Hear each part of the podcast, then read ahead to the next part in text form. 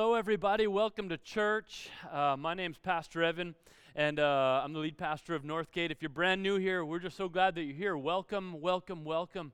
Uh, it's great to have you.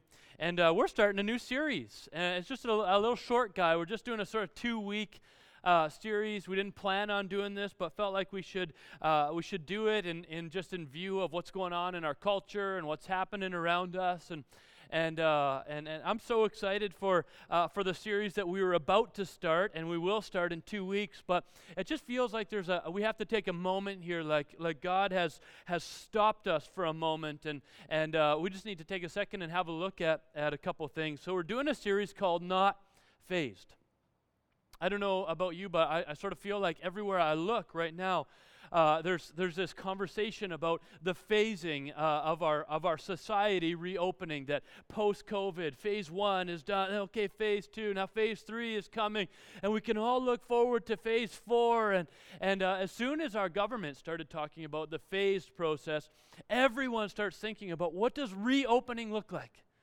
What does it look like for us to us to get the doors open finally? And, it's not just in, in coffee shops or in, in restaurants or, or grocery stores or schools or wherever it is, but I started getting a lot of people asking me, like, tell us what the phased approach looks like in church. Tell us what we can do and when we can do it and what it's going to look like to reopen the doors of the church. And, and it was just like this automatic response that it felt like everyone had. If, the, if society is reopening, then the physical gathering must be coming soon.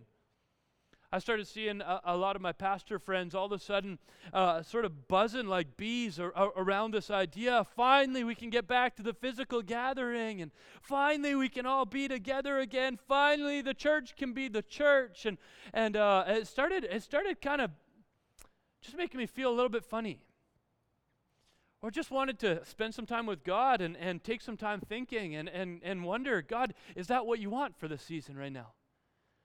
Have we gotten all we're supposed to get out of, out of the season that we've been in, out of, this, out of this time that we've walked through? Have we experienced all that we're supposed to experience? Are, are, are, are we meant to, to phase in with society? Are we meant to, to phase in that physical gathering? Are we meant to do that now in this season? I just started praying about that and taking time and considering what that would look like for us. God, what do you actually want?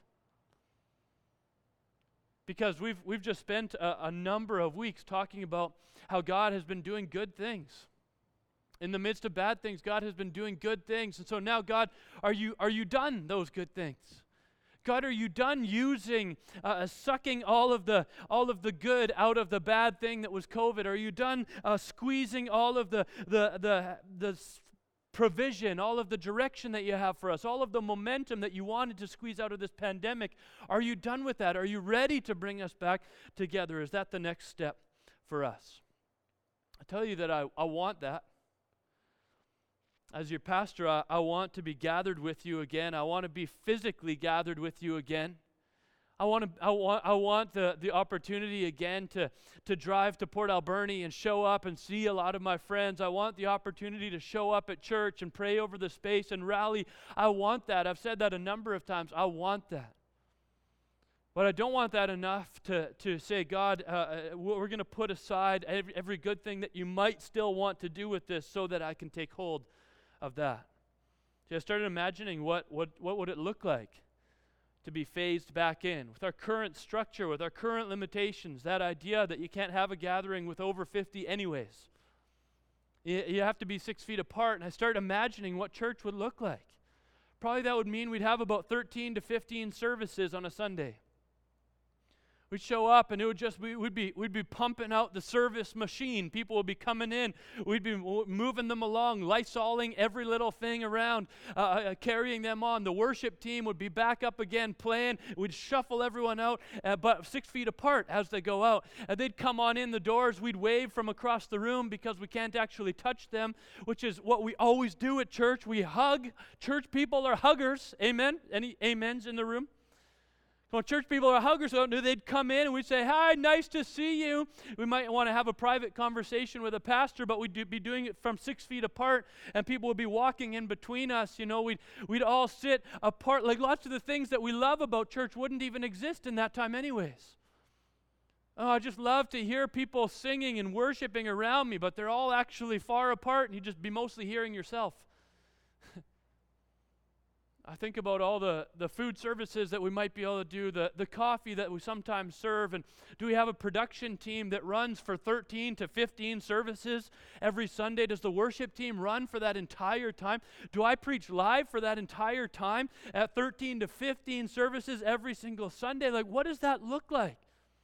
How do people line up? Do we line them up six feet apart and you can come in one at a time, find your seat? Next one comes in and finds your seat. See, I know that some people have figured this out. You know, the grocery stores, they've figured this out. But you know, I, I was thinking about that.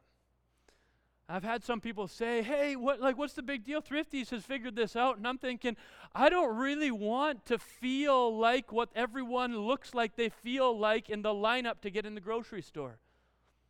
You don't hear a lot of like chatter, laughter, joy in those lineups. Mostly, it's just this recognition that we are still stuck in a pandemic and I can move my six feet forward and I'm not going to talk to you. And then someone, God forbid, all of a sudden sees the sunshine and sneezes. Achoo! Oh! Everyone's like, what, what did you just do? Are you okay? Should you be out in public? Why are you here? Where's your mask? What are you doing? Put on two masks. Like, uh, you're, you're, you're, you're killing people by, by being out in the, you shouldn't be here. That's not how I want church to feel. I don't want to get back together and like the worship song's going on and someone accidentally sneezes because some dust flies in their nose and everyone freaks out. I can't believe COVID is striking the church. And that's not what it, that doesn't feel good to me. Or some have, have said this is our time to stand as the church. You know, the world's trying to shut down the church and, and Walmart is allowed to be open. Why isn't the church allowed to be open? Joshua, can I just tell you for a second? The church has never had the goal of becoming Walmart.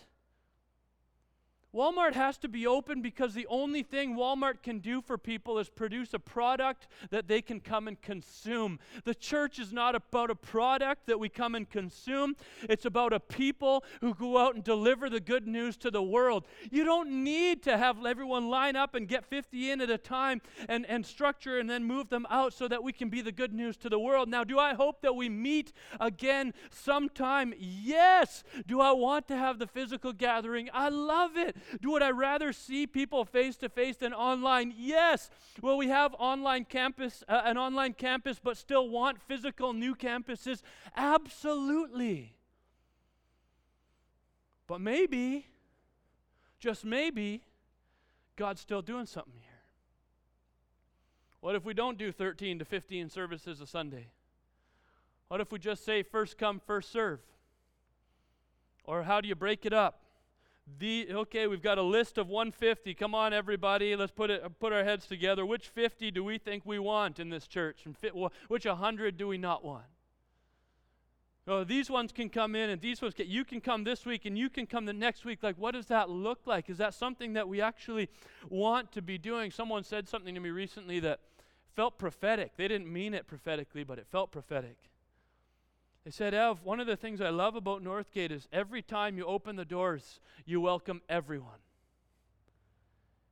You know, that, that's not just a statement of the physical, that's not just a statement of the physical doors. That was a statement of spiritual or philosophical view on, on what it looks like. We want everyone c- to come to the watering hole and have a chance to taste and see that the Lord is good. We want that every single time. So, so, so when we open our doors, I want it to be that we can open them up and say, Everybody, come on in. Not, whoa, whoa, whoa, whoa, whoa, whoa, six feet, six feet, one, two, three, four, poop. You, ma'am, and your uh, two kids can come. Your other kid and that husband of yours, see ya. No, I don't want that. I want us to be joining together. That together we grow, together we're in. Everybody welcome. It doesn't matter how much money you have. It doesn't matter how you dress. It doesn't matter what you look like. It doesn't matter what, what background you come from. It doesn't matter the color of your skin, how young or how old you are, that everyone can come in. So, in some ways, my, my heart is that if we went for this phased approach right now, anyways, maybe God will change it, but if we went for this right now, it feels like we wouldn't be doing what God has called us to do. We wouldn't be being who God has called us to be. Not to mention, if, we're, if our staff, which is a little bit smaller right now than it was at the beginning of all of this, if our staff is all of a sudden having to run all of those services, it will be the primary push of our week and our month and our everything. What if uh, all of a sudden it becomes a distraction from what God actually still wants to do in this season? Right now, we're able to move forward in things that we've never been able to move forward in before. I'm going to share a little bit more about our vision for what we hope to still accomplish in this season next week. But I just recognize that, that if we all of a sudden came back and, and my primary job was Lysol wiping down the building, then I don't think we're probably doing what God has called us to do. We're probably missing something. People say, well, will the church reopen? My response is it never closed. If we were a product and, and, and I was a product pusher, then when the, the doors to this building close, the church is closed. But if it's the gospel and it's the good news that can go to all people worldwide, online or in person, then when the, these building doors close, it doesn't shut down anything. Everything still has just as much potential and vibrancy because the Holy Spirit is driving it and Jesus Christ is building it. And so I don't know how long this goes. Some have been wondering, though, if we're, if we're in the season of getting back to physical gathering. I don't think we're there yet. I'm not sure we're there yet. How long does it go? I don't, I don't necessarily know. But here's what I, I'm pretty sure of I'm pretty sure it's less than 400 years. And I say 400 years because God drew me to this space in Scripture of Israel, of God's people being in slavery to Egypt. And when they were stuck in slavery to Egypt, they were, they were stuck for 400 years as slaves. And I bet somewhere along the way, some of the people would say, Hold up a second. God, you coming? Are we done yet? Maybe even they could have approached it as a phased process. You know, let's get a few people out at a time and, and see if we can eventually all be out of here and, and, and we'll just sneak out the back door. Let, you know, let's just do No, no, they just kept being in slavery. See, God was doing something there. None of them could have seen it. In fact, some of them were born into slavery and died in slavery. That this was a generational thing that they were holding on to, that they had to just continue to believe, continue to call out, continue to look for God to do something for generation after generation after generation. And 400 years passed. And then God wrote one of the greatest, incredible stories of history. Movies have been made about it. People have loved celebrating the Exodus, which wouldn't have happened if the people sort of trickled out somewhere along the way or stopped calling on God. They had to wait 400 years. God was doing something. Sometimes it's when we wait a little longer that we get a little stronger. Maybe it's just a little stronger that God wants the church to be. And it's just us waiting a little longer that's going to get us there.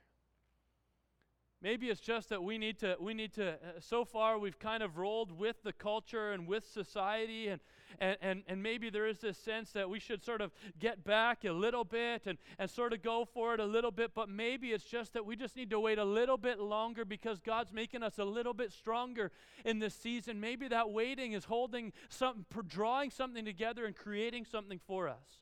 Exodus 1 7 to 10 says this says, But the Israelites were exceedingly fruitful. Hallelujah. They multiplied greatly, increased in numbers, and became so numerous that the land was filled with them. That's not their land, that's the Egyptian land. Then a new king to whom Joseph meant nothing came to power in Egypt. Look, he said to his people, the Israelites have become far too numerous for us. Come, we must deal shrewdly with them, or they will become even more numerous. And if war breaks out, we'll join our enemies, fight against us, and leave the country. In other words, just powerhouse nation, Egypt, empire, Egypt, and its emperor are afraid of these people who are now slaves in their, in their empire because they're becoming fruitful in the midst of slavery. Time goes on, things carry on. If you know the story, you know Moses is called by God to go and set the, the captives free, call Israel out, uh, stand up against Pharaoh. All this, these plagues happen, and all of this stuff happens. And then one of my favorite moments in Scripture shows up in Exodus 12 35 to 36. So the Israelites did as Moses instructed and asked the Egyptians for articles of silver and gold and for clothing. The Lord had made the Egyptians favorably disposed toward the people and they gave them what they asked for. so they plundered the Egyptians. Never heard a plundering story anywhere else that happens like that.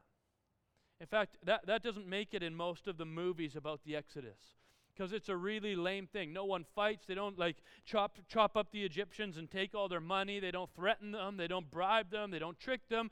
They just sort of walk up. They have they're they're leaving Egypt. All of these plagues have happened. Egypt now hates Israel. Israel has been enslaved by them for 400 years. They're about to leave the country and Moses says, "Hey, God wants you Israelites to ask the Egyptians for their gold and silver." Like, "Oh, okay. We'll ask." And so they go up to, and, and they're like talking to their slave owners, their slave drivers, the, the ones who've hated them and beat them and worked them and killed their kids and all of that. They say, hey, we have to leave now. And they're like, yeah, good riddance. But could we have your gold and silver and really nice linen? Oh, yeah, sure. Yeah, yeah, yeah. Come on over here. Here's my safe. In you come. Yeah, yeah, there you go. Take those ones. That looks really nice on you. You should have those ones as well. Oh, that color is so good for your eyes. Here you go. Take it all. Why don't you take a bit more? Do you need a camel to carry it? Do you need, oh, sure. Uh, yeah, yeah, thanks. And they're walking out of these houses with all of the loot of Egypt. I love that. Because as soon as they leave Egypt, one of the first things that happens is they're attacked by the Amalekites. Amalekites think, sweet, a vulnerable people who have been who have, have, have been in slavery for 400 years. These guys have nothing to offer. I mean, they're probably strong, but they're also malnourished. They're probably strong, but they've eaten some things like cucumbers and leeks, but they probably don't have what they need. They definitely don't have weapons. They definitely don't have that. Let's go and destroy these people. Let's go wipe them off the face of this earth because they look at all the loot they have. Let's go and get them. But what they didn't know is that in the midst of slavery, God was also making Israel strong a little longer, a little stronger. Israel destroys the Amalekites because Moses raises his hands in the air and worships God. Imagine that. Imagine what the rest of the world is saying. Wait, what, what did you say about the Israelites? They left Egypt. How did they get out? Uh, plagues, Oh, well, what, what, what, did they? They must have just like barely got out with like the, the shirts on their back. Actually, they're rich, have lots of money, They have lots of stuff. Really? Wow. Oh, when they get out in the wilderness, there's a lot of bad people out there. They're, they're, they're not covered by Egypt anymore. People are going to attack them and take all that money. Well, actually, the Amalekites tried. Really? Oh, wow. So the Amalekites are rich now? No. Israel's now just rich and strong because they killed the Amalekites. They wiped them out. Wait, hold up a second. How did that happen? Weren't they just in slavery? Yeah. I guess God was doing something in slavery that the world couldn't see. Could it be that God is still doing something in our midst that we can't see? That the world wouldn't see? That no one would recognize? That no one can and, and, no one looking in could see that, that the church must be right now getting stronger that they must be thriving because the world says that the church can't thrive unless they're in a building. The church can't thrive unless they've got services. The church has gotten tired and, and, and doesn't know how to do mission anymore. All they know how to do is lights and sound and, and coffee and all of those things. And right now we're in a spot where god has removed the lights and the sounds and the coffee and the building and all of that stuff. And in fact, I think in some ways, right now, God is answering or, or challenging what we've said for generations, maybe at least for years. Because I know for me, ever since I got to this church as the lead pastor, I've been saying things like, church is more than a building. Well, here's a good chance to find out. I've said, I've said Christianity is, is more than a service. Well, here's a great opportunity to find out if that's true. We don't have a building to gather and we're not allowed in it. Oh, we can't do some of the service stuff that we've done in the past. How many times have I heard in my history as, as, a, as a Christian or as a pastor, people say Christians wouldn't they wouldn't worship if they didn't have all of that stuff. The church is dead if it doesn't have all of that. All of the, they all get into one room and they get brainwashed together. That's all that Christianity is. Now is the chance more than we've ever had, and probably more than we'll ever have again, to say to the world that Christianity does not need a church building, that the church people do not need a service. But in fact, when those things have been stripped away from us, the church will thrive like it's never thrived before.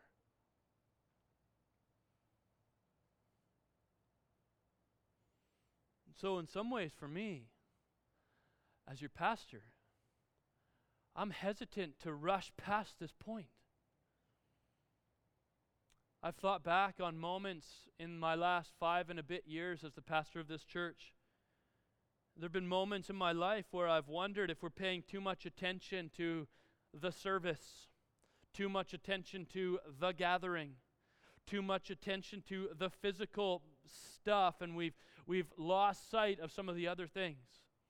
I've wondered if maybe if we if we could refocus, maybe our small groups would thrive just a little bit more if we didn't put so much on the gathering. If we could refocus, maybe we'd see leadership develop all over a little bit more if we didn't put so much on the gathering. If we could refocus, maybe people would take missionally uh, uh, uh, the mission of Jesus a little bit more serious if we didn't put so much focus on the gathering. Maybe we could do that online church. Maybe we could reach a little bit further if we didn't put so much focus on just the gathering. I've thought that a million times actually in the last five and a bit years that I've been here, and yet I never in my wildest dreams would have ever shut down the Sunday service to be honest, I think I'd be afraid.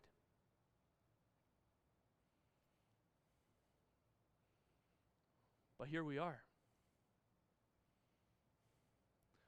In some ways, I think God has given us the opportunity that we all kind of wanted in leadership to recognize that the church is so much more than a building and so much more than a service.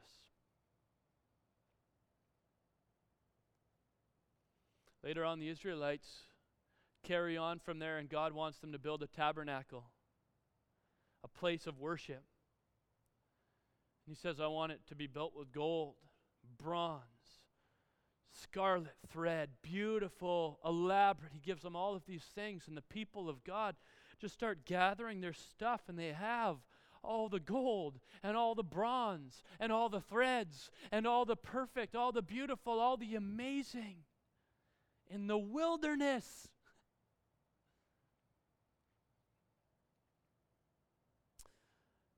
So, this not phased two week series, today I wanted to share just a little bit about my heart. Next week's a little bit about strategy, but let me just share with you five concerns that I thought about. Because the reason that I would hustle back and do everything that I possibly could to make sure that we could cycle 50 people in and out of this building throughout a Sunday so that everyone could get a physical gathering and we could move them all out, and my newest, most important job will be to Lysol wipe every single thing down.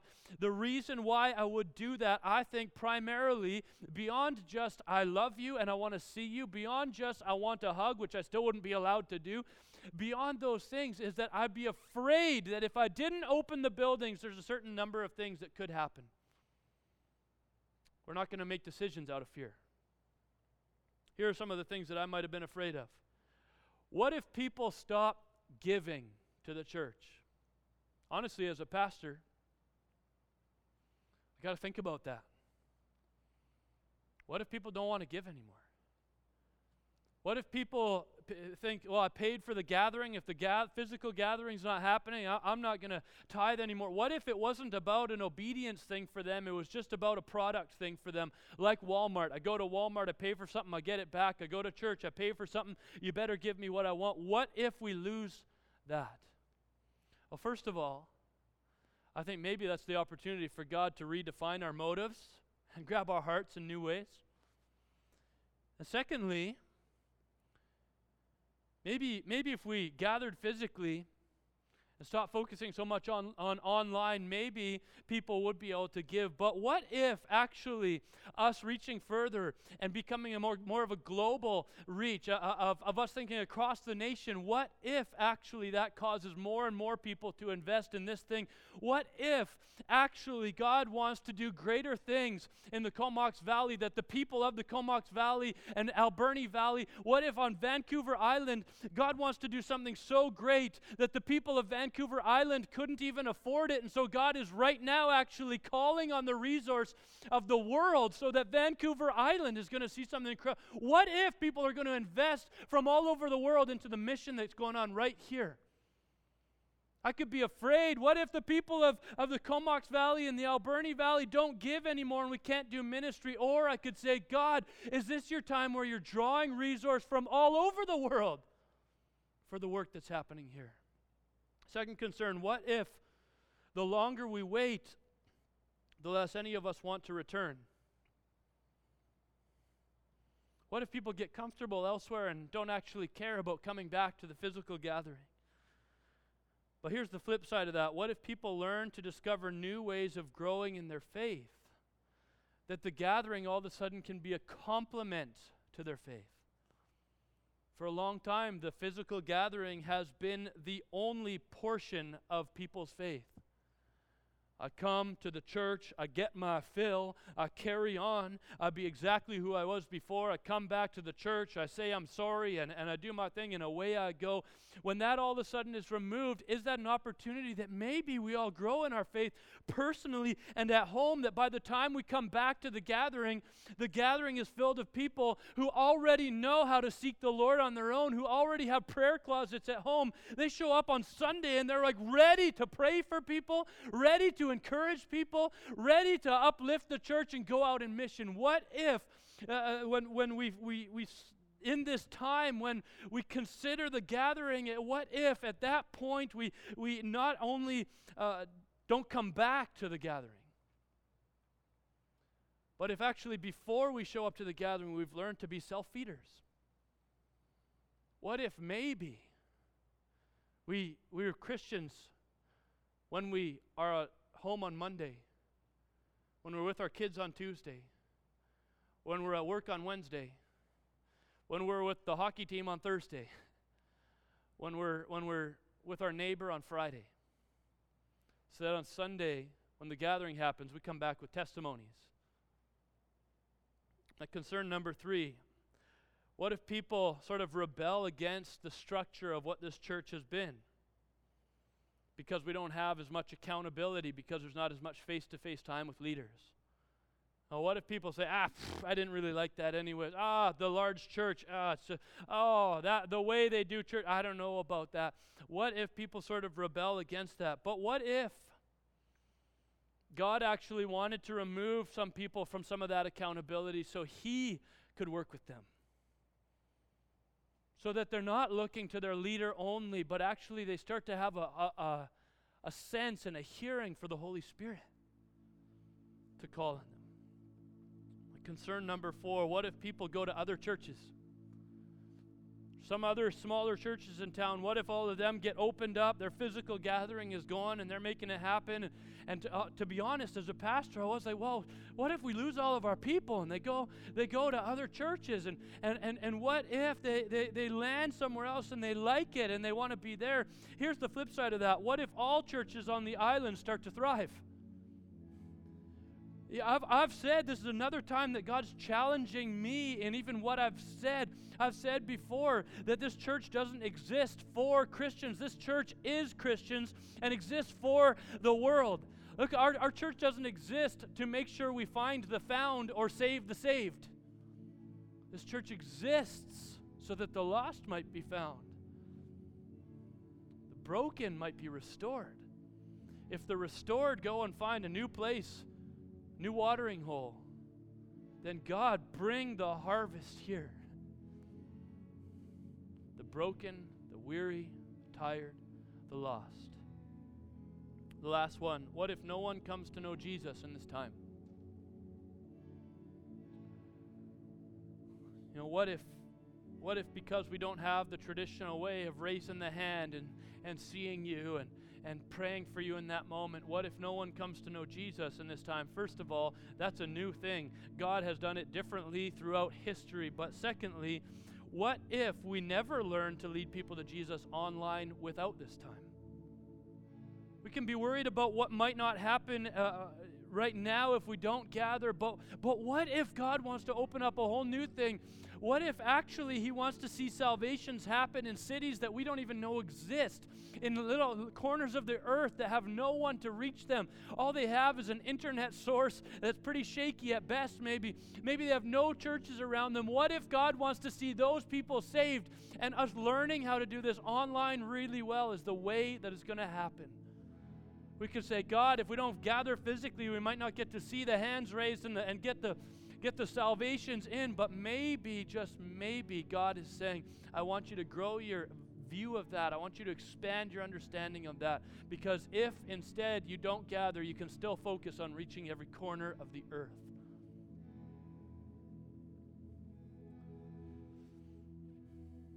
So I know that we all have a list of what we'd miss out on if we don't start gathering physically right away. But I hope today you've started to recognize what we might miss out on if we do.